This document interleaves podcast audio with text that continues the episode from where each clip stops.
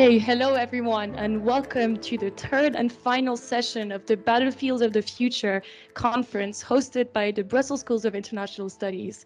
And today's session will be focusing on development in a post-colonial context. And to maybe set the tone for this discussion.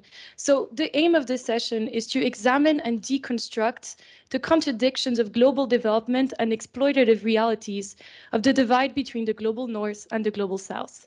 This session is going to be organized in two different discussions. The first one will be focusing on development institutions in the post-colonial era, and the second discussion will be on sustainable development in the 21st century. And I am delighted to be uh, joined on this great panel today with five great speakers. The first speaker is Professor Dan Banik, who is a professor of political science and director of at the Oslo SDG Initiative at the Center for Development and the Environment at University of Oslo. The second speaker today is Eric Mbotiji, Humanitarian Access and Security Officer at Inte, SOS. Third speaker is Arbnore Nokaj, a project officer at the UNDP Kosovo. A fourth speaker, who is today in the room with me, is Jan Vandemoortele, who is an associate research fellow at the United Nations University. And finally, but not least, Abike Sawyerr, who is a policy analyst at the Office of the President of the African Development Bank. Many thanks for joining us today. And I would love to kick off this discussion with your expectations for this discussion. So can you tell me in maybe two words, what do you expect from this? And I might turn first to Jan, who's in the room with me. Jan, what do you expect from today's conversation? Well, uh, an open conversation, not too much ideology, if possible. And uh, the the thing I want to convey is um, about partnership, because all development is about partnerships. And in a partnership, we very often put the emphasis quickly on money, especially international partnerships. Money, money, money. And I want to throw out to the audience for you to take note. There are two coins to that partnership. The first one is the, the side of money changing hands, which is important, but not the most important one. The other side of the coin of a partnership is ideas changing minds. And I have learned in my many years that we put the emphasis on the wrong side of the coin. I'm not saying that finance is not important, but it's about ideas changing minds. That is what partnership is about. Thank you, Jan. I think these are powerful words to start the conversation. Abike, can I just invite you to maybe share in two words what you expect from today? Yes, thank you very much. Good afternoon, everyone. I'm really looking forward to learning and sharing what I do know during today's discussion. We, of course, live in a world which is very balanced in terms of education, opportunity, wealth, social well being, and social injustice. And of course, in order to address these issues, development agencies such as the African Development Bank, the World Bank, the IMF, the IDB, have sought to introduce interventions to create a more level playing field.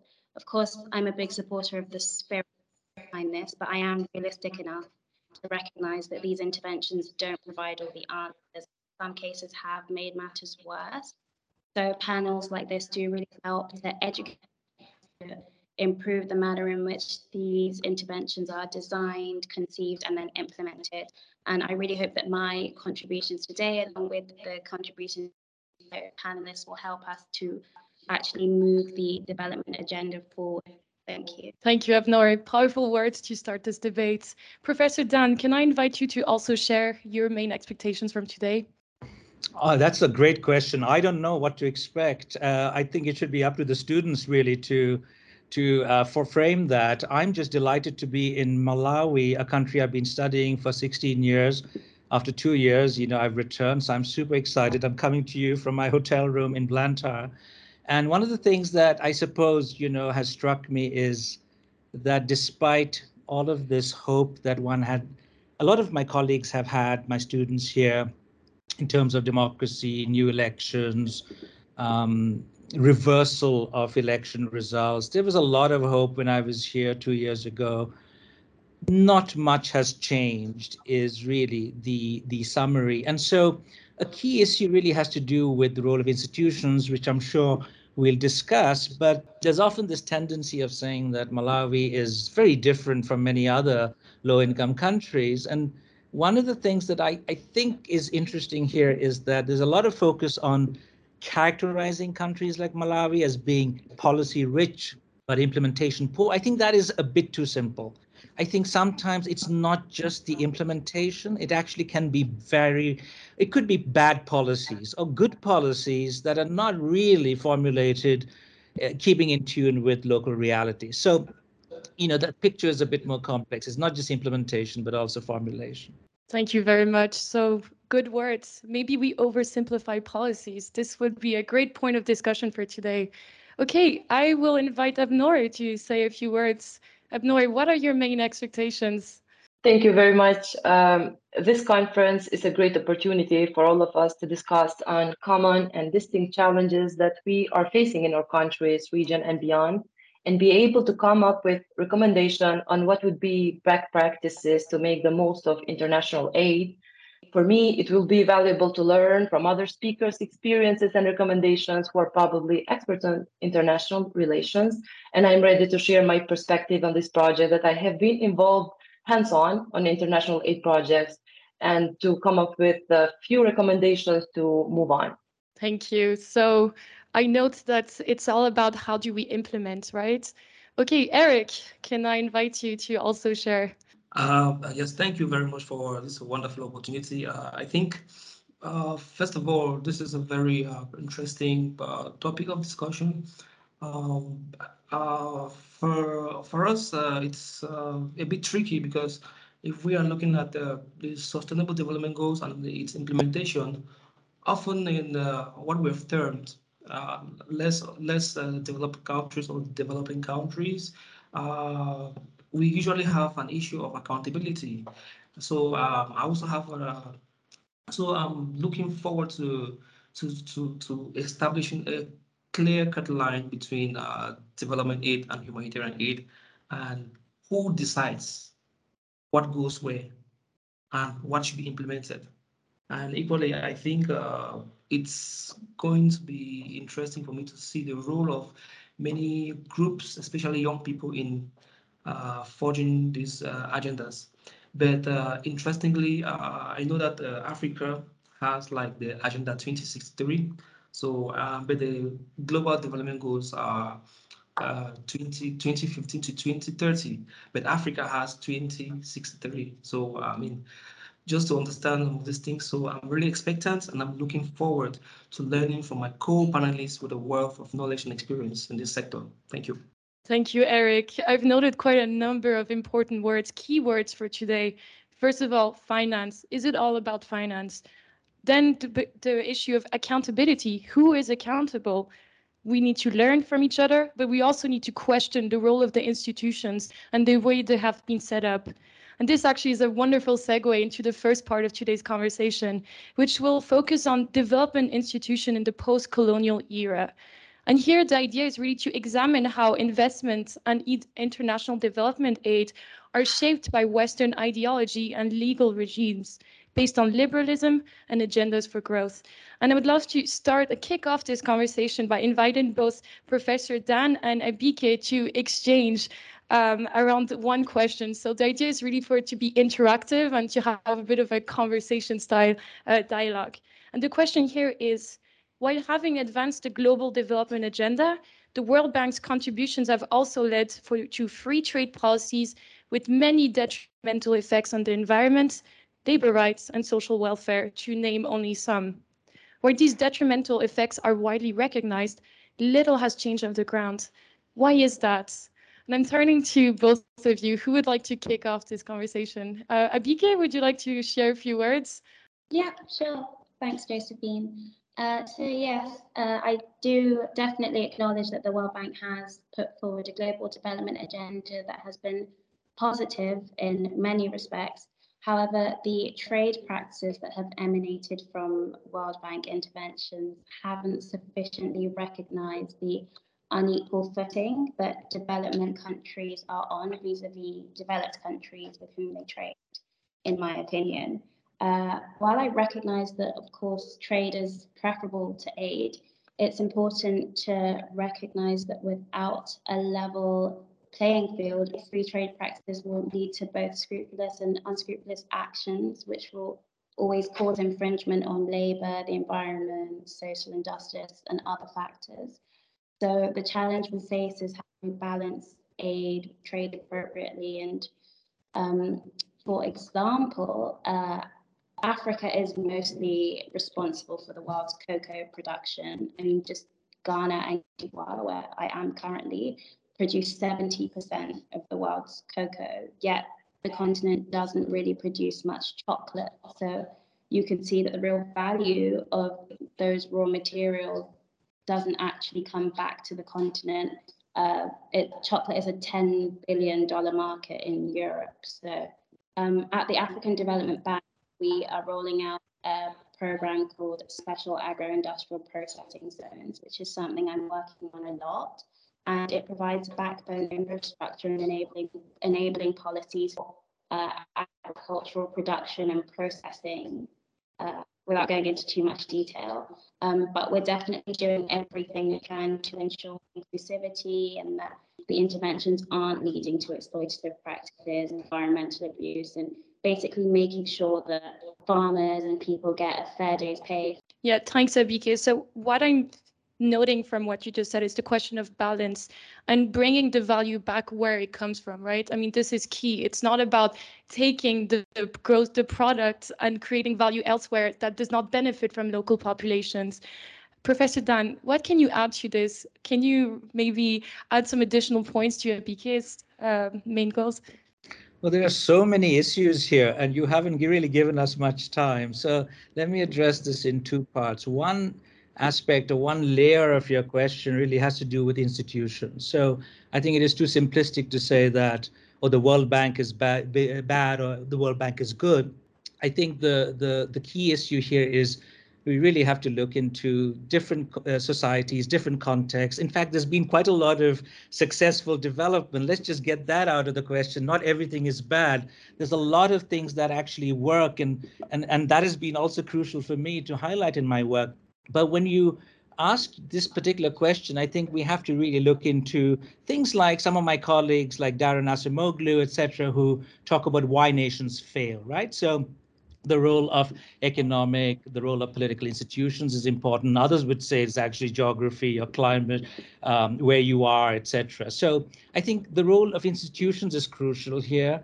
We have to really think also about there are certain countries, certain states that have been very uh, impressive. You think about certain success stories around the world, irrespective of whether these states have been democratic or not.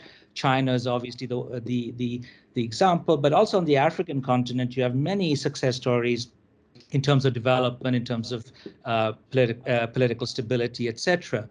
But there's also this key issue of whether the state is really strong, weak, absent, ceremonial, etc., which is crucial even though on paper you have a lot of countries who seem to be democratic, everything seems to be doing going well, they may not actually be doing much, and but rather giving the impression that everything is in order. And then there's the issue of civil society that either is being prevented from uh, keeping up with the state or is doing quite a lot of running. And so, you know, the extent to which the state and civil society actually interact, the kind of administrative capacity, some, something that we often um, overlook, you know, the role of the bureaucracy, all of these things really play a very important role. The, the issue about the World Bank, I think it is really interesting to talk really about multilateralism as we see it at the moment.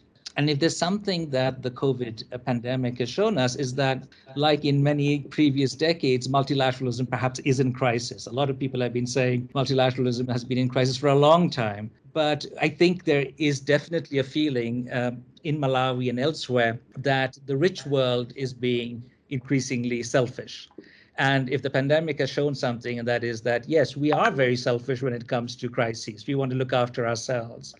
And so the global development architecture is really, really complex. The World Bank is one part of the equation. There's so many other players and so we really have to think about what these players are doing together, the extent to which there are different agendas, all of this playing out in a context such as Malawi. So, you know, I, I used to head a trust fund in the World Bank for the Norwegian and Finnish government. So I've had close interactions. I've seen how it actually works. And I've been pretty impressed actually with how the World Bank has been able to, in many difficult contexts, to, to make a difference.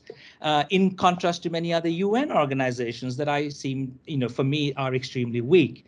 But obviously, the bank also has its challenges. It often has a very economistic perspective and often is not willing to really talk about the uncomfortable questions of power and, and politics. So I'll leave it at that, and I'm sure we can return to some of these issues later. Thank you very much, Professor Dan what I've noted as main points here is really you gotta not oversimplify, right? That this is absolutely crucial. You gotta consider context. You gotta consider the role of the state.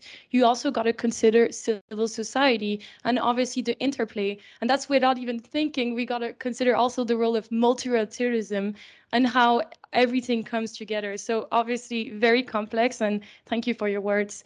So moving on. Uh, Jan, I will be, you're the, the next question. And what I would like to ask you is, institutions such as the International Monetary Fund push a neoliberalist agenda, making loans conditional on deregulation, privatization, and liberalization. These measures have been criticized as having led to deep economic crisis, among them, for example, the Asian crisis of 1997. To what extent does the IMF consider local realities and given the crisis that this approach has led to, who ultimately benefits from this approach, the IMF's approach? Um, yeah, I think I'm going to contradict you, Dan, a little bit on your rosy picture of the World Bank that you put there. I worked there as well. Uh, I worked all my life with the UN, but I didn't stay too long with the World Bank. I enjoyed more with UNICEF and ILO. Uh, being controversial against IMF and the World Bank uh, because their belief in a one size fit all is so entrenched. And a one size fit all is reflects two things. It reflects intellectual laziness and ideological arrogance. That is what a one size fits all. Uh, my spouse speaks Spanish, so I get a little bit in the Spanish uh, po poetry. And a hundred years ago, there was a Spanish poet who put it very nicely uh, for development. And he said, there's a nice song about that. And he said, no hay camino, el camino se hace al andar. So I leave it to the Spanish speaking to translate it correctly. But my translation would be, there's no path. The path is made while you be walking it. Yeah, But they don't do that. They have best practices. They have one size fits all. And that is fundamentally wrong. And of course, that's then associated with conditionalities. And conditionalities, in my humble opinion, are by principle uh, offensive and harmful. Even conditionalities that may look at the surface as wonderful, like uh, conditional transfers, cash transfers, yeah, that the children have to go to school or something like that, or the children have to be immunized, and then the family gets it. But that's taking away the control of the people themselves to decide over their own living. And, and nobody has should have the arrogance, the ideological arrogance, whether they work for UNICEF or they work for the IMF, it really does matter to go that that way. Uh, of course, we have to create the environment for people to do the to take the right decision, but imposing it is is just uh, not the approach to take. Thanks, Jan. What I note here is really the question is how do you give autonomy? How do you provide? Uh, how do you adapt to context? How do you not impose your model on a different context, on a different country, on a different society where it's not going to work ultimately, right? Because you're taking people's agencies away from them. And I think actually, you know, your points to make a great segue into the next question that I would love to ask Eric and Arbnore, which is how can institutions, so the World Bank here and the IMF, reform themselves to support more equitable and sustainable development? Is it even possible for such institutions to do so, given that they are based on the premises of neoliberalism. And I think this is also a great way to respond to the points of Professor Dan and Jan. Arbnore, could I invite you to make the first uh, intervention?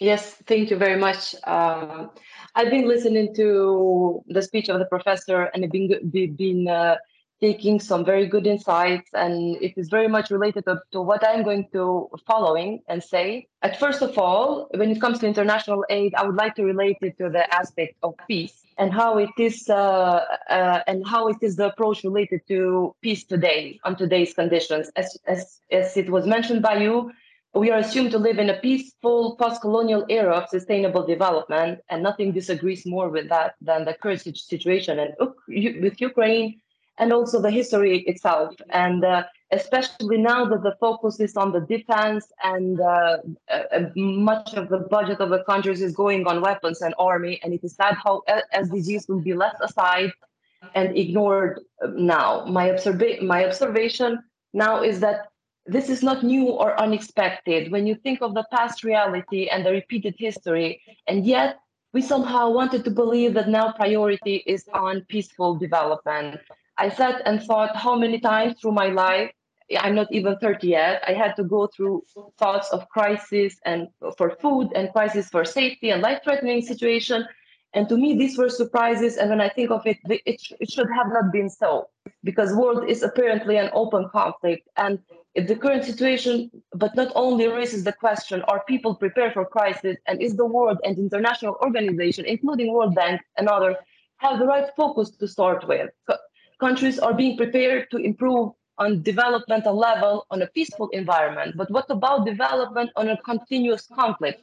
At this point, I'm not sure the sustainability of the intervention of the past, not on the approach to the uncertain future. And the big question is, should we stop and focus on survival or change and transform, transform entirely and, uh, uh, the, and my recommendation is to shift the focus on development on a world of never-ending crisis. So the, there's the big transformation. It is possible. It is something that I don't know if someone has the right answer, but at least we have to think on that direction. Yeah, thank you very much, Abnora. I think that was a very important point because it is true that we develop, we do development on the premises of peace, and as you were saying, there is no peace. Eric, can I invite you to come in at this stage? Okay, thank you uh, very much. Uh, this is a very interesting uh, debate, and I have really learned from the previous speakers. I think uh, if we want to look at the mentality or the, the, the, the mindset that most local people, because I am I mostly work with the, with grassroots people, I'm currently working in Cameroon where we are experiencing an armed conflict since 2017. And there's a lot of displacements. And now we have a lot of UN agencies around, international NGOs coming to give help and so on and so forth. But now, since we relate with people in the field, the questions that usually come up is, we know that there is a UN, and before the UN, there was the League of Nations. So it's like the UN, uh, it's like uh, uh, the UN is another toothless bulldog this is the conception, this is the mentality of the people because they are sitting there and there's a lot of uh, wars happening and the belief that the UN system, uh, which the IMF, the World Bank and other uh, specialized agencies, agencies are part of, are part of the systems why they don't want some other countries to progress. For instance, if the IMF is, is, is giving money to sustain economies to uh, to for economic development, to build more industries, to employ people, to fight uh, unemployment, uh, to fight disease epidemics, and then they turn around and say we are going to give you 100 million, but you, you're going to pay back 200 million. So it's like a development in reverse because in most uh, developing countries, we are already experiencing a lot of conflicts and it takes us 10 steps back. So people are questioning these facts. Are these eights considered as dead eights? So if these institutions are truly standing for the values that they claim that they stand for, then they will genuinely come to help people to sustain economies. And in the Sustainable Development Agenda, there's a whole talk of looking at the 17 goals, thinking globally, and acting locally. And most people who I've come across from many institutions in Africa, Cameroon, uh, Central African Republic, uh, and Nigeria and other countries, they say that these these these these uh, goals are too big, are too superficial, and that those uh, best practices that could be localized, that, that that could be leveraged on and sold to the global market that works for them is not taken into, consideration. And another step is uh, when we look critically at the sustainable development goals, it's like there is a priority over which which uh, the region to give funds to consider. And people have uh, the impression that uh, Westerners uh, like to create wars. And when there is chaos in a country, they now come with uh, development aid. They now come with uh, international NGOs, with uh, foreign governments to give aid, to give uh, humanitarian assistance. And, and then after this period, uh, perhaps in a humanitarian context, which we consider to be emergencies, they leave. And when they leave, those projects that, that they have put in place are not sustainable. It crumbles and it sets uh, a new, uh, it creates a new set of problems for more conflicts. So um, I think at that level, there is lack of trust in institutions like IMF. There's lack of trust in who is accountable for all these actions. So I, I believe that as, as a way forward, uh, we should uh, key into Goal 17, Global Partnership for the Goals. Uh, many more uh, local examples can be leveraged on and brought up because people feel that these goals are too high, they are too big, they are too superficial, and it has nothing to do with the common man. So I believe that if we work hand in gloves, we look at so many best practices from uh, different institutions, then it's really going to help us to understand how global politics work. Because uh, the truth is, many people, especially in the less developing countries, are beginning to lose hope, are beginning to lose faith in these very institutions, especially the UN. I can tell you uh, firsthand because I have been abducted because I currently work in a crisis zone in the northwest and southwest of Cameroon where we are experiencing an armed conflict. And there's a lot of uh, humanitarian assistance. It creates a new set of problems. You need to do access negotiations. There is insecurity. There is there are a whole lot of issues. But then people are questioning why do they come with help instead of coming to solve the problems? They are not coming to address the root cause of the problems, but they are coming with more help. It means they want people, they, they feel they, they, they, they, they like seeing people suffer so that they will come like the messiahs. But again, I think uh, these are just the emotional expressions of people. But again, as uh, as uh, as a very uh, powerful organization that holds its foundation to uh, human rights and a lot of uh, role modeling, I think we need to develop a different approach on how these institutions can help economies to grow so that people can now build more trust in them. Thank you. Thanks, Eric. Thanks, Eric. And just to prepare the room, so at this stage, I will invite participants to ask their questions and dialogue. But first of all, to wrap up all of these great points, I think the main point here is about agency, right? How do you provide agency? Because with agency, you get trust. With trust, you get sustainable systems and you respect the context. I mean, yet again, this is another very important word. How do you work to make sure that people have the agency to sustainably act in development? How do you make sure that you build long-term systems and not just have a one-off intervention that will basically not happen anymore when your agency is not there anymore? And I think this is really a key point. Um, and so to kickstart maybe the, the conversation with the room, I would also like to ask a question to everyone. So we've been talking about institutions and obviously the institutions play the leading role when it comes to development but i think there's a wide range of stakeholders who are uh, responsible and have a very important role in, in uh, development for instance i work in health and in health it's there's who but let's be honest it's the gates foundation they're the ones who dictate the agenda and they're the ones who you know make things happen if they want to happen and it's crazy when you think about it, right? I mean, it's one philanthropist that's basically dictating the world agenda on health. I mean, this is insane. And it, it leads me to my question to everyone. I mean, to what extent can we consider that multinational corporations dictate development agendas to the investments and their investments treaties? So I guess here it's about if you want to reflect on some of the points that were shared, but also if you want to intervene on this question, please do. Okay, actually, I know, Jan, what, what are your thoughts on this? And maybe if you want to react on also on some of the points that were shared today. Yeah, on the role of multinational corporations in development, in to some extent, it's the logical outcome of a neoliberal ideology because you believe in markets and ultimately the power will leave governments and will become part in the markets and that is it.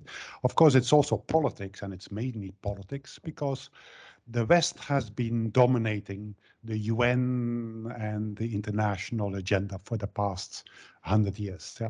now it's being challenged. The emerging economies are coming up it's not only China, it's India, it's uh, Latin American countries, it's South Africa, many even Kenya. They are coming up and they are they are becoming uh, vocal and they're using their economic power to make political points. And I saw that at the UN.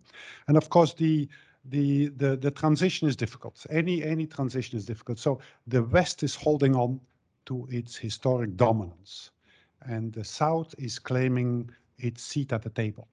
And, and we are in that transition period now, which will be your world. It hasn't been my world. When I was at the UN, it was Western dominant. Uh, dominance. Yeah? Uh, and, and, and a transition period is always unstable and dangerous. And we are going for that. So um, uh, it's going to be a rough ride. Yeah? Uh, but but it's it's also part then of the West to cling to its dominance. Because by giving, shifting more power to multilateral cooperation. It's, uh, it's ideologically logic for a neoliberal policy, but it's also nice then to keep the power within the West because all these multilateral, multinational corporations that have any meaning are Western, uh, are Western in origin still today. And tomorrow it will remain for the same thing. So it's all about control, about politics, about power. But uh, the thing is that we are in a transition period and it's going to be rough in the next uh, several decades, I guess. Thank you, Jan. And I think indeed exciting times as we see during COVID, international institutions have not rested, right? I mean, you look at the African Union and all the developments that have happened in the last two years, just to name some, with the launch of the African Medicine Agency, the Africa CDC. We were talking about this before the conference, but I think it's very exciting times. But as you say, also uncertain times. What does it mean for the European Union? What does it mean for the United States? We're looking at a shift and we're and the current crisis with Ukraine is just going to accelerate this trend, right? I don't know if any one of the panelists would like to add anything at this stage. And I'm also obviously turning to the room if anyone wants to add something. Maybe, I don't know, Professor Dan? Thanks. You know, I just noticed that it's really a big disadvantage not to be in the room. Uh, so if I may just have a few minutes to address, there's so many issues here. So uh, I think I'll just start with Zoheb's question, which is really an excellent question. And it goes back to everything that we're talking about, because it seems that we are dancing around a lot of issues here without really grappling it. One elephant in the room really has to do with what is development and who is it for and who is it being sort of defined by. And so development is itself a very contested notion. There is no one way of defining it. And so just in the room itself, I think the, the speaker in the room has a very different idea of development, perhaps from many others. So I think the, uh, the aspect of agency as the moderator you raised is absolutely crucial. But the aspect of agency does not just have to do with the West. I'm not I'm not here to defend the West or the World Bank. I'm a I'm an academic. I'm balanced independent and I'm critical. It, the role of agency has got to do as much with India and China as you know as it does have to do with the West. So there's considerable talk on the African continent how African countries, leaders can get better deals in their negotiations with these emerging countries. It's not just the West. So the contested nature of development and also the role of agency. And then I think Daniel has several questions that are really interesting. Let me give the point about, uh, or just raise the issue about aid. This is really again, going back to what I mentioned right in the beginning, there's a lot of feeling here in Malawi, elsewhere, that the rich countries are being selfish. This is during the pandemic. But now we also see, because of the Ukrainian war, there is a tendency now, because of uh, increasing number of uh, refugees in our countries, where some of our governments are now freezing aid that was supposed to be dispersed elsewhere, and they're reallocating that for use within our country. So we become the biggest recipients of our own aid. And that really is a problem. This happened in 2014 during the Syrian crisis, and it's happening now. So we have to really watch out for that.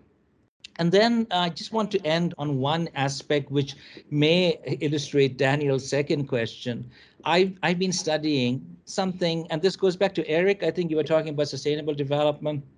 I've been studying charcoal and why charcoal is so popular, remains extremely popular in Malawi.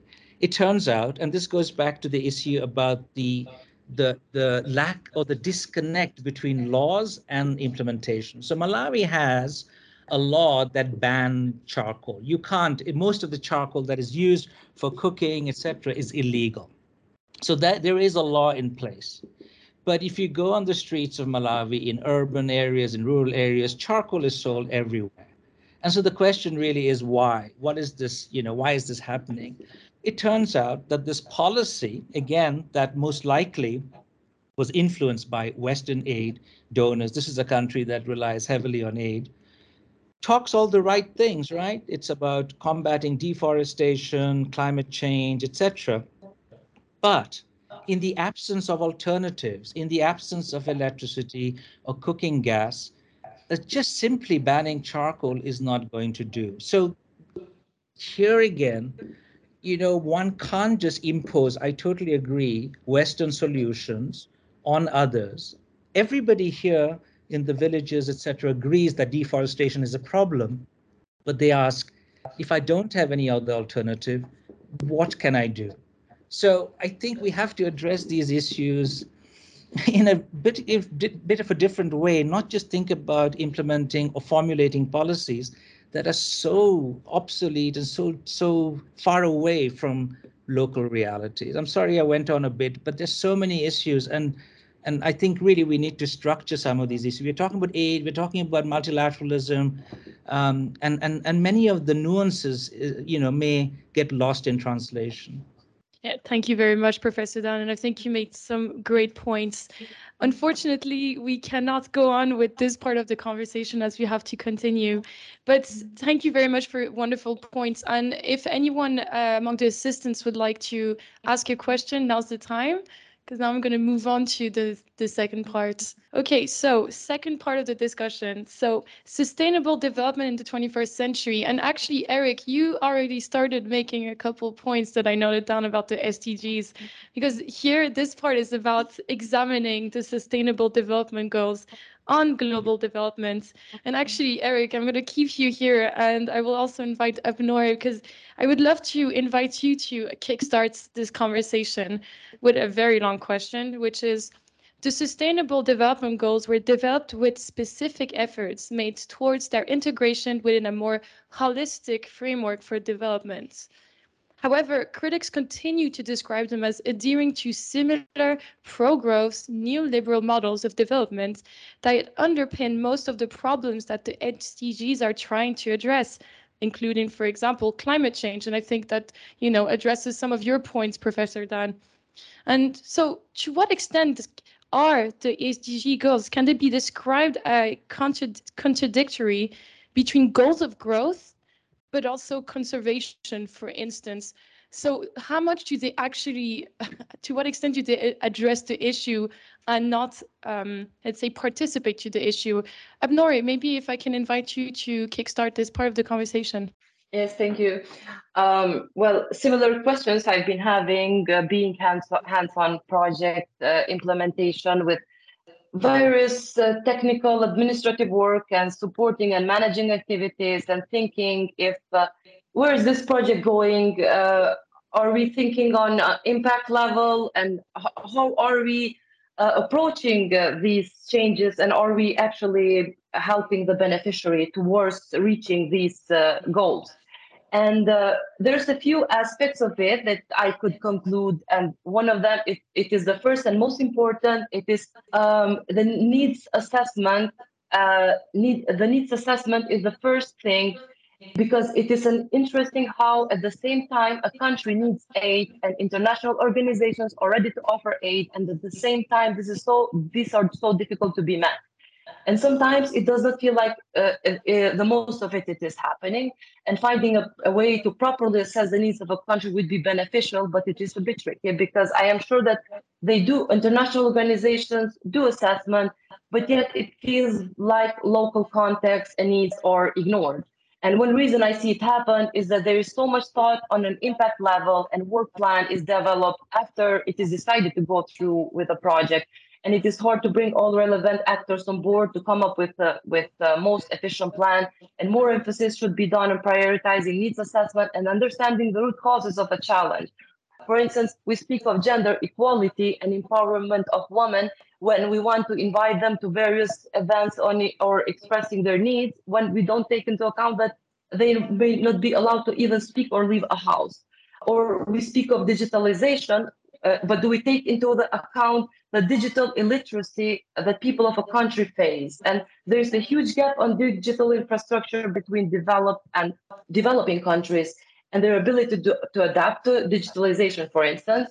And the conservative approach to development will make this gap uh, even wider. I could go on with this, I could go on with this, but uh, just a recommendation would be to have a platform. It, so, it has started to become a bit uh, common and a bit of a cliche to have these common and shared platforms and it is hard to keep people on board with these but we could bring together and put our efforts to make sure that these challenges and recommendations are brought to people brought from people to facing them to institution and individual to, to make sure that we are growth oriented yeah, thank you, Arbnore. I think that these are wonderful points, and it really seems from what you're saying, but from also part of the discussion beforehand, sometimes those that develop AIDS seem to be slightly in their ivory towers, right? Disconnected from reality. And um, so your recommendation of including those that are going to be helped from the beginning in the development of their help. I mean, I think yes. this is absolutely key, right? And Eric, I saw you smiling and nodding a lot. I would love to have uh, your point as well. Uh, yeah, thank you uh, so much. Uh, I think she said a lot of uh, interesting points, but I just wanted to add that uh, sometimes uh, in where I am, because I like to to cite examples from where I'm coming from, uh, people turn to squash aid or practices that come from them, especially from uh, developing countries.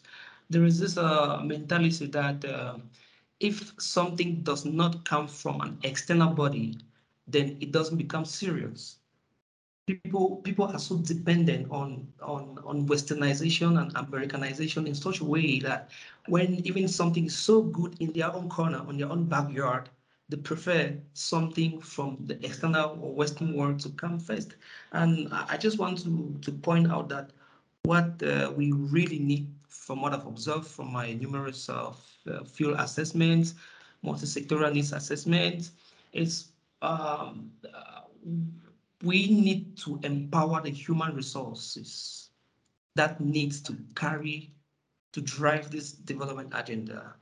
There are lots of people who have brilliant and amazing ideas, but they have no clue on how to go about it, executing it in order to create a positive social impact.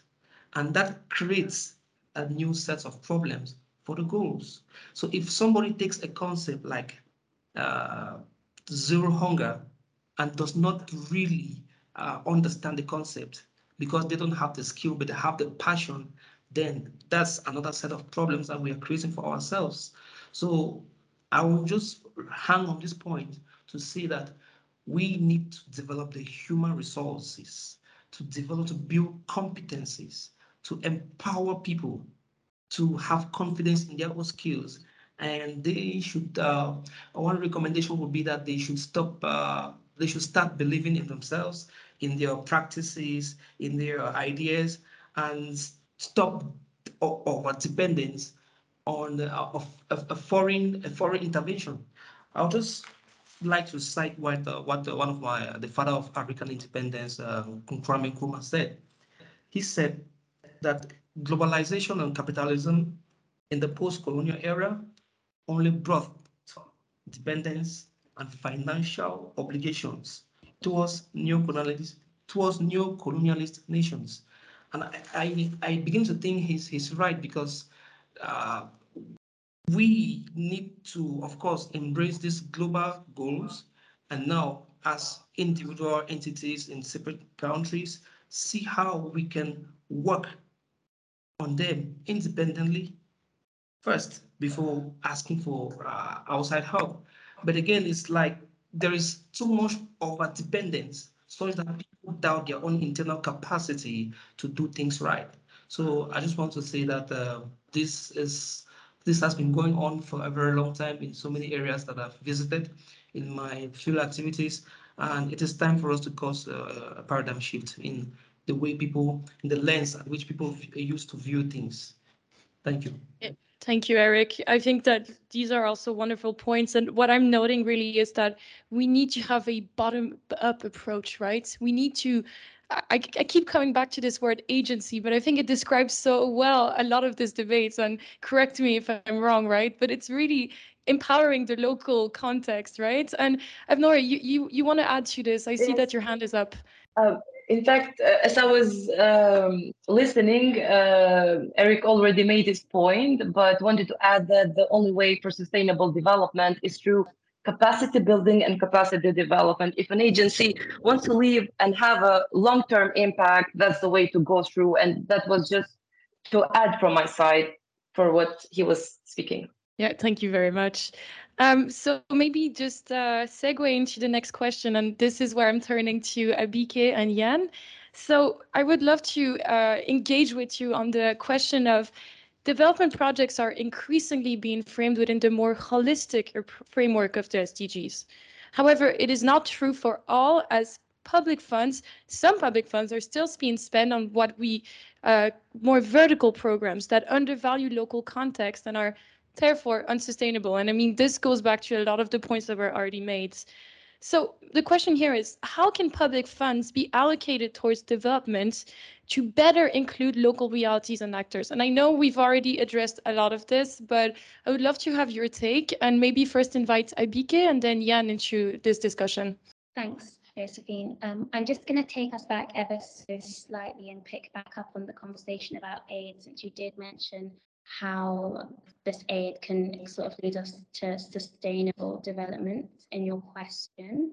Um, I'm going to borrow the words of an academic who in 2003 did point out that aid is more of a gap filler. It should really be a filling role rather than a means to building long-term capacity.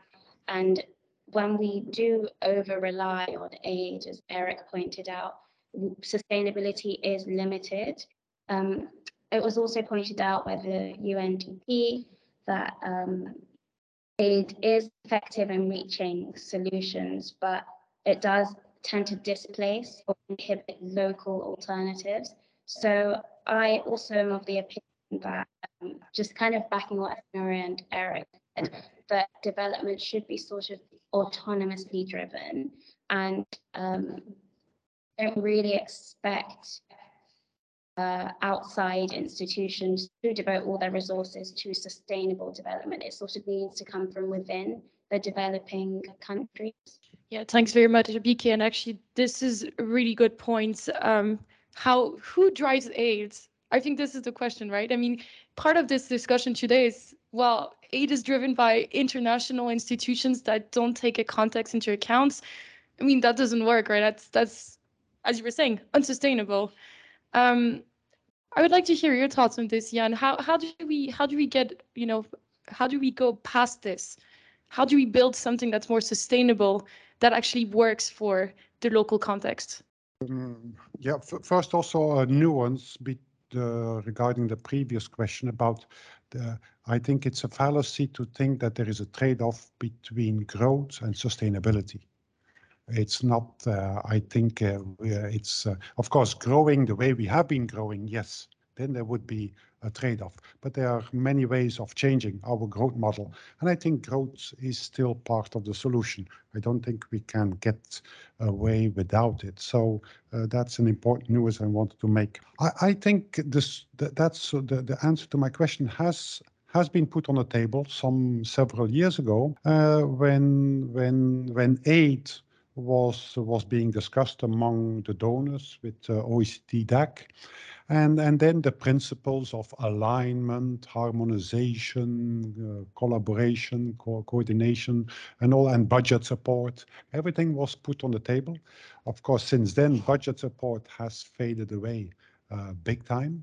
Uh, much donors are much less eager today uh, to do it. And I think ultimately, I think budget support remains the best way of approaching it. But of course, that implies that the donor loses control over the money. And the essence of donorship, and it's so entrenched, it goes so deep that uh, donorship means I fund, so I decide, and you execute. And it, if it doesn't work, blame the poor then it's institution, it's corruption, it's bribery and things like that. That's donorship. And and and up to today, I'm still deeply troubled by how deeply that is entrenched by people I have worked with for 40 years in in in, in the UNICEF as well. well. It's not only the World Bank, absolutely not. This don this concept of donorship is so toxic that I have the money, I decide and you execute. That is what, and, and that stays there. And that means that budget support, since conditionality really didn't work, yeah, governments are smarter than what they thought in the Washington consensus. So they moved around uh, the conditionality. And then the donor said, oops, it doesn't work because they thought that through conditionality they would remain in control of budget support monies but that didn't work. And so now they're pulling out and they're going back to program support and project support. And, and, that is not a solution, but the, the principles that were agreed a long time ago on alignment, harmonization, collaboration and, and budget support is, is there. Final point, the mistake we make in this debate is often to say that aid is a substitute. Now, aid is at best a support never a substitute for development. Yeah? Development is always endogenous. It has to come, as, as the previous speaker rightly said, it has to come from within. And aid can be an important support. Yeah? The, the traditional example is, uh, is Korea in the 60s, 50s and 60s. Yeah, that it worked, but uh, it wasn't imposed. Nothing was imposed on the Koreans to make that shift from developing country to developed country, as some would say it. But, but aid, that's the wrong.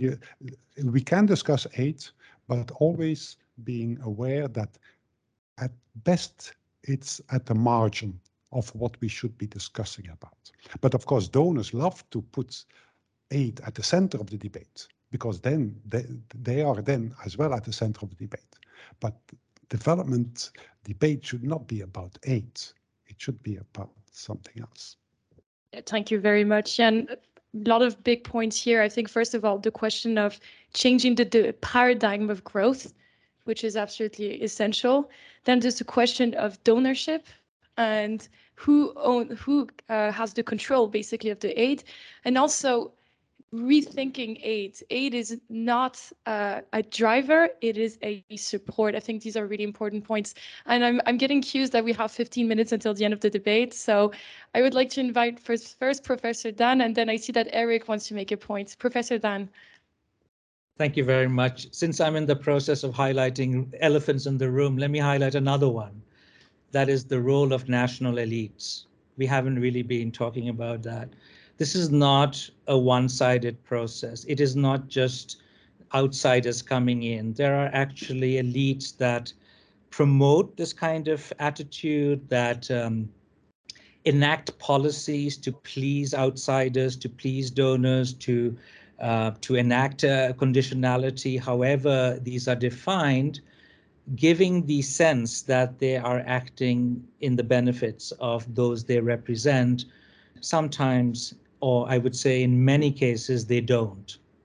And so it isn't just a one-way street. There are actually many national elites who who are just more interested in their own affairs um, and may not even know what is really important. Since we're talking about sustainable development here, I think we have to also point out that this has been the most, the 2030 agenda is really ambitious. Okay, so this was the most consultative, participatory process in the whole history of development. Everybody was consulted. This wasn't a top down, UN led thing that experts in the basement of the UN building. Uh, you know, put together, which was actually the case with the Millennium Development Goals. SDGs were much more, you know, consult- consultative. And what is important here, we shouldn't forget, is that it's really like a menu. It's got both the developmental, but also the environmental climate change issues that were being neglected during the MDGs. So it's a lovely template. It's very colorful. It rests on national governments doing, you know, their bit. It is important to operationalize these. Rwanda is doing so. China is doing so. India has operationalized. Many countries are actually sometimes neglecting certain goals and focusing on others. So it took eight years, I think, for people really to start getting their act together. But now things are moving. So again, let's just be a bit balanced here. Not everything is going down the hill. There is actually some progress. However, I think the the key issues for us to really debate has to do with when the international community talks about we will promote global development, the question really is who is the we? It is very easy to talk about we will do this, we will do that. It, the accountability of the international community is very diffuse. And the concrete case really has to do with financing development. So, with the SDGs, the private sector was supposed to be the main driver. I mean, most analysis find that the private sector has basically failed in providing the kind of finances that is required to finance the SDGs. So a lot of countries like Malawi are then thinking, okay, what are the other options? Taxation. But the economy is quite small. There's a lot of informal sector. Who do we tax? How do we get the money? Okay, so that is an issue. And then, you know, you're back to somehow relying, and trade is, of course, limited. The pandemic hasn't helped. And so one again ends up relying on aid. So just financing the SDGs is turning out to be a problem. And a key issue really has to do with asking the following question to NGOs, to, to development agencies, whoever, have the SDGs really changed how we do development? Because it seems to me that everybody has their pet SDG. If they were doing food, if they were doing water, if they were doing infrastructure, they're just doing more of the same. The key principle of the SDGs for me is integration. How do we actually get, uh, you know, integrate all of these goals? Most policymakers here on the ground would tell me, you know, our policy space is very constrained. We don't have the finances. I think the speaker in the room mentioned that aid, of course, aid agencies would say, you know, here's the money, do as we say. So you have that conditionality. Policy space is restricted. But more importantly, in fact, it turns out a lot of governments are allocating as, uh, within their budgets, they're actually allocating money for the promotion of SDGs. So that is something that we should be aware of. But the key question is, how do you actually have a sequencing of development. This is what policymakers are concerned with. They say the SDGs are too ambitious. You know, you expect us to do everything at the same time. Can you please tell us what's the first step? What's the second step? Forget about trade-offs. Just tell us, is there a specific sequencing? And most often we don't really have an answer to that. Uh, thank you very much, Professor. I think you make some great points, right? I mean, the menu i think it's it's a great analogy right? It's as you say some organizations say oh we're all about sdg 3 on health. Some are just going to be no it's all environment or water. That doesn't work right? Because everything's connected and you can't just try to address one thing in a silo. I mean that's that kind of goes back to vertical funding models right? Where you only pay for an intervention and that's how is that sustainable? I mean for instance you're you're paying for a clinic for aids patients but you have no money for ambulances in the country that doesn't work ultimately. Eric, you you wanted to make a point. I'd like to come back to you. Uh, uh, thank you once more. I think uh, the professor already made some very great points that were in my mind. So it's like he read my mind and spoke about these things. So uh, thank you, professor. I learned a lot. Thank you. No need to repeat. Oh, thank you, Eric. Um, so at this stage, I'd like to uh, engage with Abike and Arbnore as we're going towards the end of this session. And there will also be questions. Um, just to, to kick to start first, and I think Professor Dan and, and Jan, you both talked about it, you touched upon it, the role of the private sector, because you were saying it was supposed to be driven by the private sector. To, to what extent uh, is the private sector using this to would we call it greenwashing or just kind of you know bringing showing their practices under a better light to to what extent are they using this for their own ends instead of actually you know, working towards more developments. And maybe Abike, if I can bring you on to this point. Yes, of course. Uh, I think the private sector, of course, play a really important role. And if you ask me, I think we do need to be tapping in way more to private sector investment because I think that could be a great path towards more sustainable development. Um, I also think that it's our terrain. I mean, I'm African, I'm Nigerian, and I work in Africa for Africans. So I we know it best. Um, at the African Development Bank, we have the Africa Investment Forum, which was actually a platform put together to invite uh, private sector investment to the continent. We work with uh, investors to track the deals all year, and then we bring them to a bankable stage, and we ensure that these are the kind of private sector activities that we would want going on that would make a big impact. Uh, in the last uh, boardroom set of boardroom sessions, $33 billion of interest was recorded.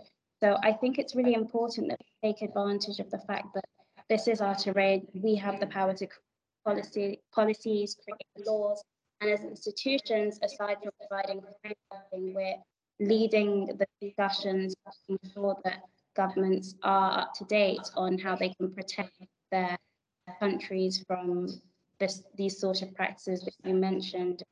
I just think that we can create more similar platforms that can work to close investment gaps and uh, satisfy all the requirements that we would like. Thank you. Thank you very much. I think it's it's a great point talking about the newer platforms, and I think it it feeds into the discussion that this is a changing landscape, and initiatives like this are absolutely key. Um, Arbnore, can I invite you to add in onto this discussion? Uh, yes, uh, very briefly and in general, I would like to add that there will always be a correlation and codependency between development, international investment, and business into international relations as they create codependency and their impact is an even greater. Countries start to depend on each other and more, even on an economical level and security level.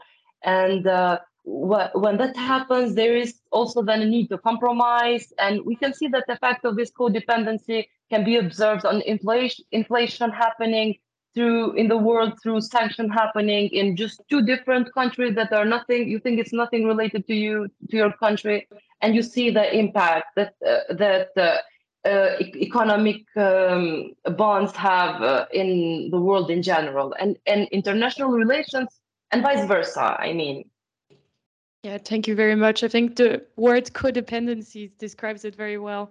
So at this stage, uh, I would like to draw everyone's attention to questions on a Slido questions from participants. Um, so I might just uh, take one second to let everyone read the questions. And maybe I would invite uh, maybe Janis first to come in on one of the questions here, if you'd like to weigh in. I actually, I also see that uh, questions are di directed towards Professor Banik. So if uh, you would like to also weigh in, I see that you're nodding, so I might invite you first to come in. Thank you. I'm so delighted that somebody in the audience listens to my podcast. That's one of the few things that was positive for me during the uh, pandemic. I actually found time to do so. In case others are interested, it's called In Pursuit of Development, and it's available on all uh, channels. Yes, so one of the things, well, many of these topics are actually the focus of my conversations with friends and colleagues, and um, including UN people, politicians, and academics. So one of the topics that we frequently touch upon is soft power. And some of it, of course, has to do with aid. I can start with my own country, Norway. We are humanitarian giants. We don't have military power, but we have this reputation of being generous providers of aid. And basically, to be brutally honest, it gives us a seat at the table. We're a small country of 5 million people, but because we provide so much aid, we get to have influence. So it's good for us, I would say, that we're giving money. So there's an absolute clear I scratch your back, you scratch mine. So the Norwegian public may not be convinced of what I'm saying, but that really is important. So aid gives us, you know, a seat at the table. The same thing is true for India. The same thing is true for China, for most countries. So I think um, uh, when one does not provide aid, and of course I have to say that aid is just not, you know, meant as a one-sided thing. There, there are actually very um, aid is not given as gifts. There's always something that one expects in return. And I think the crucial question here is not just the motives of the giver, but what we really need to better understand is the expectations of what the giver wants actually from the recipients. And so reciprocity is what we should be talking more of. I'm sorry, I've taken too much of your time. No, thank you very much. I, I like the word reciprocity. I think it um, goes well with codependency. It goes well with multilateralism. I think it's it's a big part of today's conversation. So I'm being told that someone in the audience would like to ask a question. Uh, yes, please ask your question and also direct, if possible, your question to one member of the panel. Uh, then I will direct my question to uh, Professor Banik, because um, you have mentioned a fair few times that when we talk about development, it's from somewhat erroneous perspective as Western governments imposing these rules and norms and other and these institutions and so on. And by erroneous, I don't mean that that doesn't happen at all, but but there are other, dimensions. You mentioned national elites and so on. So the question I'd ask is that can we can do you have any comments on what we could term perhaps internal colonialism or such practices that are that happen when um, certain national governments, national elites in the in the global south they develop indigenous land and essentially push indigenous populations out of this land in pursuit of their own development goals. So some concrete examples of that would be the hill populations in Bangladesh, the Chakma and so on, the Orang Asli in Malaysia, and things like that. So it's essentially colonialist practices uh, being pursued by the global south. That's really such an excellent question. I, I, hope you and I can have a longer chat later on. Um, since we're running out of time, let me just say that the way in which development is conceived often is through the eyes of the state, whether it is through national elites or, or international organizations, donors, etc. There is, unfortunately and surprisingly so, less of a focus on what was previously referred to as the bottom up perspective, basically asking people, what kind of development do you want? And so while we see development through the eyes of the state in terms of planning, it's this helicopter view of development. Uh, my mentor, James Scott, the anthropologist, would say, you know what, sometimes people want to flee from the state. Maybe development means just the freedom to live in a society without having that kind of control from the helicopter. So I think it is merging the idea of what others can do with with what you really want that really as is at the at the crux of the problem. And i see this in malawi for example in relation to charcoal. The state and the international community saying don't cut down your forest. This is bad for you. It's going to lead to frequent droughts. But people say i can't think about tomorrow when I have nothing to survive on today, and that is why I'm cutting it down. And the and the two perspectives are so polarized that there is no in between. And so for me, development is reaching that sweet spot in between where one takes care of the interests of those who are most hit by some of these crises, while at the same time thinking also somewhat medium term and long term. I'm sorry that was a vague answer, but I'd love to have a chat with you later on this we'll make sure to maybe share your email address so you can continue that exchange. Um, so powerful words to close a debate that was I found wonderful debates. If if I have to wrap up, which is obviously very complicated because it was a complex debate, I might just uh, pick up some words, words that described a lot of this discussion. Right, one word that I got was agency. You need to give agency. Then you have to take context into account. And you also need to understand that you're, you're in a changing lightscape, right? That the, the premises of aid are not the ones that are actually uh, correspondent to local realities. And we need to understand that aid and development always happens in a context of crisis. And this is very much what's happening. I mean, finally, the premises of also the West and uh, let's say the global North helping the global South are not real anymore. They're not true anymore. We're living in a changing landscape. This is very exciting times. This is stressful times. This is times that is transforming, uh, that are transformative. And this is what you will all be building at this university. So I hope that you all found this debate as interesting as I did. And I was delighted to be invited to moderate. And at this stage, I think I'm going to be inviting uh, Chris and Fabio to uh, make the closing statements for today's conference. Thank you very much, everyone. Thank you, panelists.